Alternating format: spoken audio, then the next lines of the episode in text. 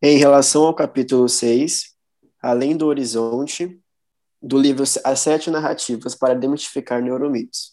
Ao assistir um filme sem legenda, Carlos reclama, afirmando que seu estilo de aprendizagem é visual. Trata-se mesmo de um mito? Olá, Alexandre. Olá, aqueles que nos ouvem nesse capítulo 6 e que remete a um verdadeiro neuromito em neurociências. E aqui a gente está falando dos tais estilos de aprendizagem, que se tornaram muito famosos e muito falados, e pelo qual cada um de nós tem preferencialmente um canal sensorial, seja a sua visão, a sua audição, o seu tato, enfim, um dos canais sensoriais é por nós o predileto e por isso receber informações que são, então, visuais ou auditivas, ou seja, via áudio, ou que são através de movimento, é, através de, de gosto, através de cheiro, nos propicia uma, uma melhor um, forma de gravarmos ou processarmos esses estímulos. Verdade é que e aqui peço a todos vocês que façam esse raciocínio muito simples comigo, para que a gente possa entender por que, que esse mito não se sustenta.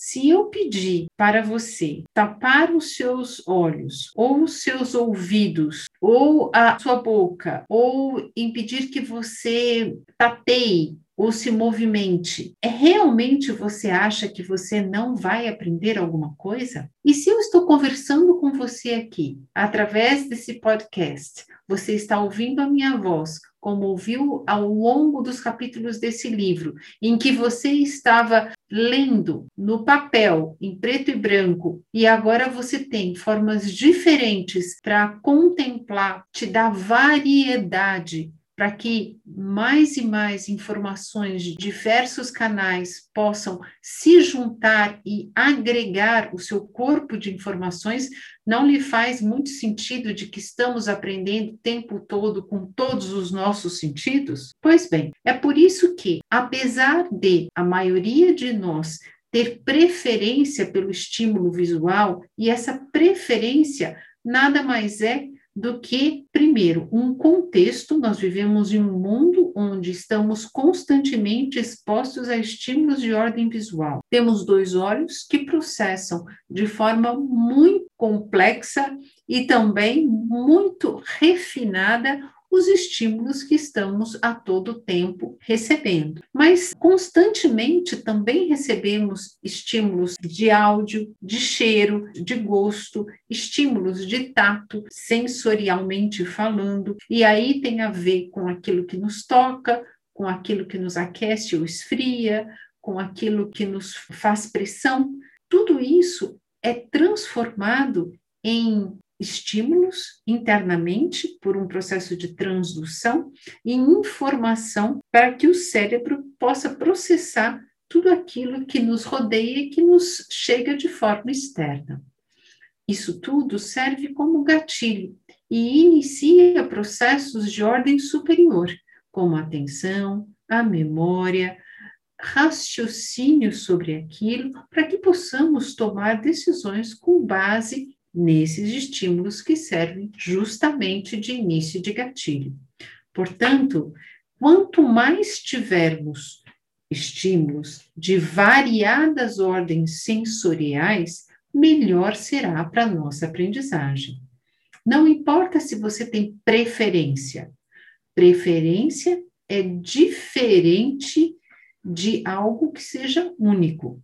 Falar que aprendemos apenas com estímulos visuais, diminui e muito a capacidade que todos nós temos de aprendermos constantemente com todos os nossos sentidos.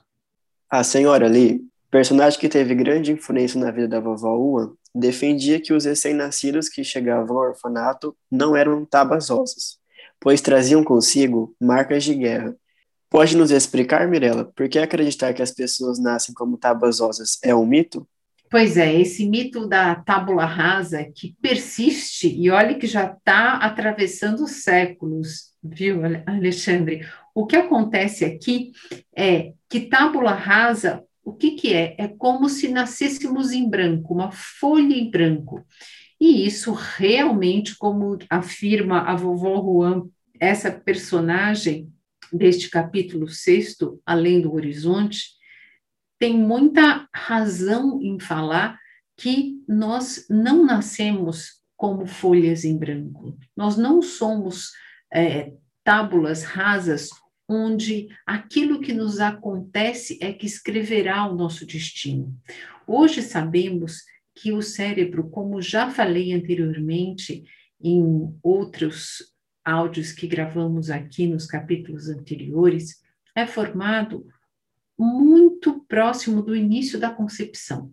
Nós estamos falando de 18 dias da concepção, onde esse feto já vai desenvolver o tubo neural, e aí o, este cérebro em formação vai recebendo, de acordo com os trimestres da gravidez, diferentes montantes de recursos que vão influenciar o nosso desenvolvimento. Esses recursos advêm e muito da, do corpo da mãe. A mãe que está recebendo é, nutrição adequada, que está com suas emoções de forma tranquila, que encontra-se num ambiente que lhe transmite paz e que está sendo bem acomodada em todas as suas necessidades, vai também poder transmitir para esse bebê em formação no seu útero emoções que são ah, agradáveis e emoções que fazem com que o bebê, desde muito cedo, nessa formação de todo o seu aparato genético, possa ter uma acomodação que leve mais a ele ter um bom desenvolvimento e trazer consigo é, potencialidades que estão ali sendo trabalhadas, sendo formadas, de novo, neste cérebro, neste corpo em formação dentro do útero, e que o preparem adequadamente para tudo aquilo que ele irá efetivamente experienciar quando estiver fora do útero. É, é assim que vemos que diferentes bebês nascem com diferentes potencialidades. Isso vem não apenas do aparato genético, né, da, da matriz genética da, de cada um de nós, e que efetivamente é única, porque é uma combinação entre os nossos pais que formaram esse nosso aparato genético e com o qual nascemos. Mas muito mais do que destino, este aparato genético marca apenas o início. Enquanto os genes são generalistas, o ambiente é especialista. Após o nascimento e dentro de um contexto específico que deve ser muito bem antenado com aquilo que cada bebê precisa para se desenvolver, vínculos de apoio, de afeto, nutrição adequada, sono de qualidade, estímulos que são adequados à sua capacidade de processamento. E assim, este bebê que já vai se desenvolvendo em útero e que nasce já com predisposições, como é a predisposição à sua língua, que será a materna, porque o bebê em útero já está aprendendo o contorno melódico da língua da sua mãe, por exemplo. Outro fato que prova que não somos tábulas rasas, vai então poder se desenvolver adequadamente uma vez fora do útero. Após o acidente com Carlos, todos acreditavam que ele ficaria com dificuldades de aprendizagem, pois neurônios não seriam respostas. O que a neurociência nos ensina atualmente a esse respeito? Bom, então vamos lá, porque a gente tem uh, bastante coisa para falar aqui para começar a desmontar esse novelo que se forma quando uh, a gente não entende bem o que, que se dá com relação à aprendizagem. Muito mais do que neurônios, a gente, quando fala em aprendizagem, deve entender o que são sinapses. Sinapses são as ligações entre os vários neurônios que temos, e temos realmente muitos, na quantidade de bilhões, e que são através dessas ligações onde o neurônio que está transmitindo esse impulso elétrico vai no, no mecanismo químico, através dos neurotransmissores, fazer com que essa informação que foi codificada, primeiro através de onda, por isso o impulso elétrico, depois passa para a transmissão química, e no outro neurônio volta a ser elétrico de novo, e assim vai de neurônio em neurônio em várias sinapses, transmitindo informações que viram, então, uh, impulsos ou são transformadas em entendimento por parte dos nossos nervos, por parte das nossas uh, diversas referências, ou seja, o ponto final da onde essa informação chega e onde ela faz sentido e possa ser transformada, seja em ação, seja em função, seja num comportamento, como é a aprendizagem. Então, é bom entender que não é uma perda de neurônio que significa uma falta ou dificuldade de aprendizagem.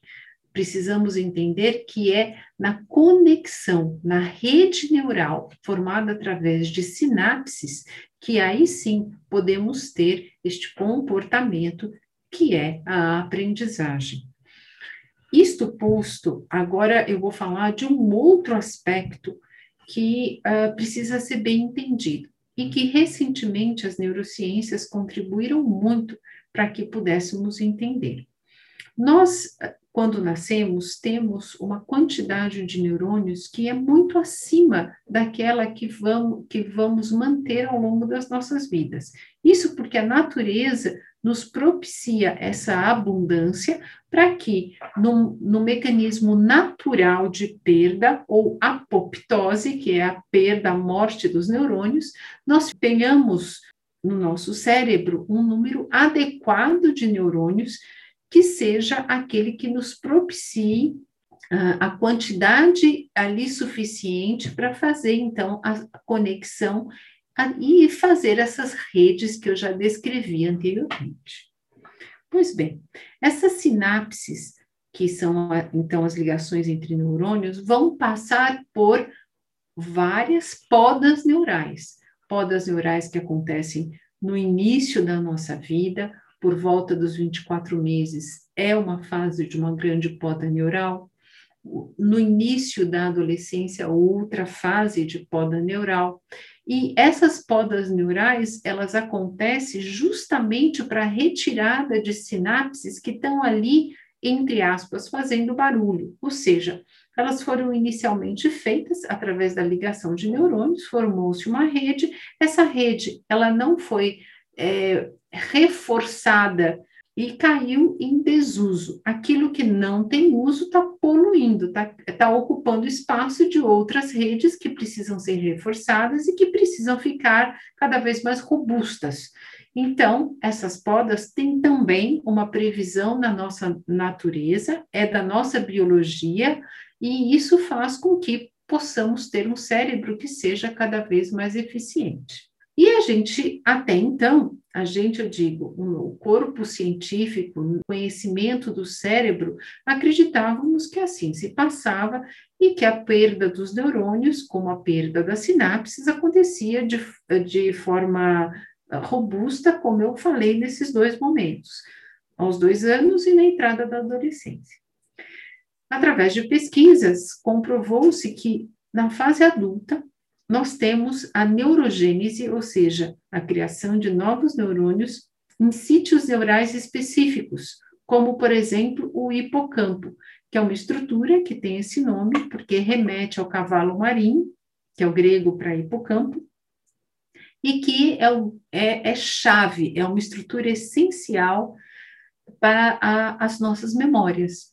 E olha que beleza saber que, mesmo na fase adulta, nós temos novos neurônios, sim, nascendo ali crescendo justamente onde precisamos tanto, é, que é uma estrutura base para as memórias e memória que de ordem declarativa, ou seja, aquelas que nos possibilitam guardar conhecimentos, guardar episódios e fatos da nossa vida. Então, é importante lembrar que toda aprendizagem diz respeito muito mais a sinapses entre neurônios do que neurônios em si. E segundo, que nós temos sim neurogênese, ou seja, a formação de novos neurônios, mesmo na fase adulta, em determinados sítios neurais.